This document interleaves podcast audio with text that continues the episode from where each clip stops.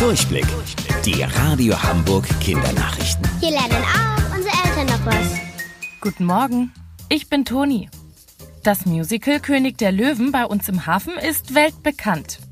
Vielleicht wart ihr selbst schon mal da. Vor allem die bunten und detailreichen Kostüme sind total faszinierend. Aktuell dürfen wegen des Coronavirus keine Aufführungen stattfinden. Doch sie haben sich etwas ausgedacht, um Mitarbeitern unserer Stadt eine Freude zu bereiten.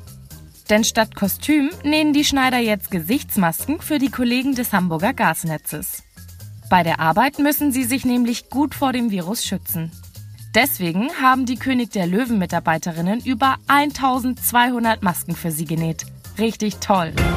Eine Entenmama hat sich gestern mit ihren 14 Küken auf eine Verkehrsinsel in Winterhude verirrt. Spaziergänger haben die Familie entdeckt und sofort geholfen. Denn auf der Straße ist es sehr gefährlich für die kleinen Enten.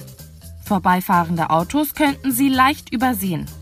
Damit sie sicher zurück ins Wasser kommen, haben sich die Menschen in einem Kreis um die Entenfamilie gestellt und Hamburgs Schwanvater gerufen. Der kümmert sich nämlich um die Alsterschwäne und die Rettung von Tieren in Not.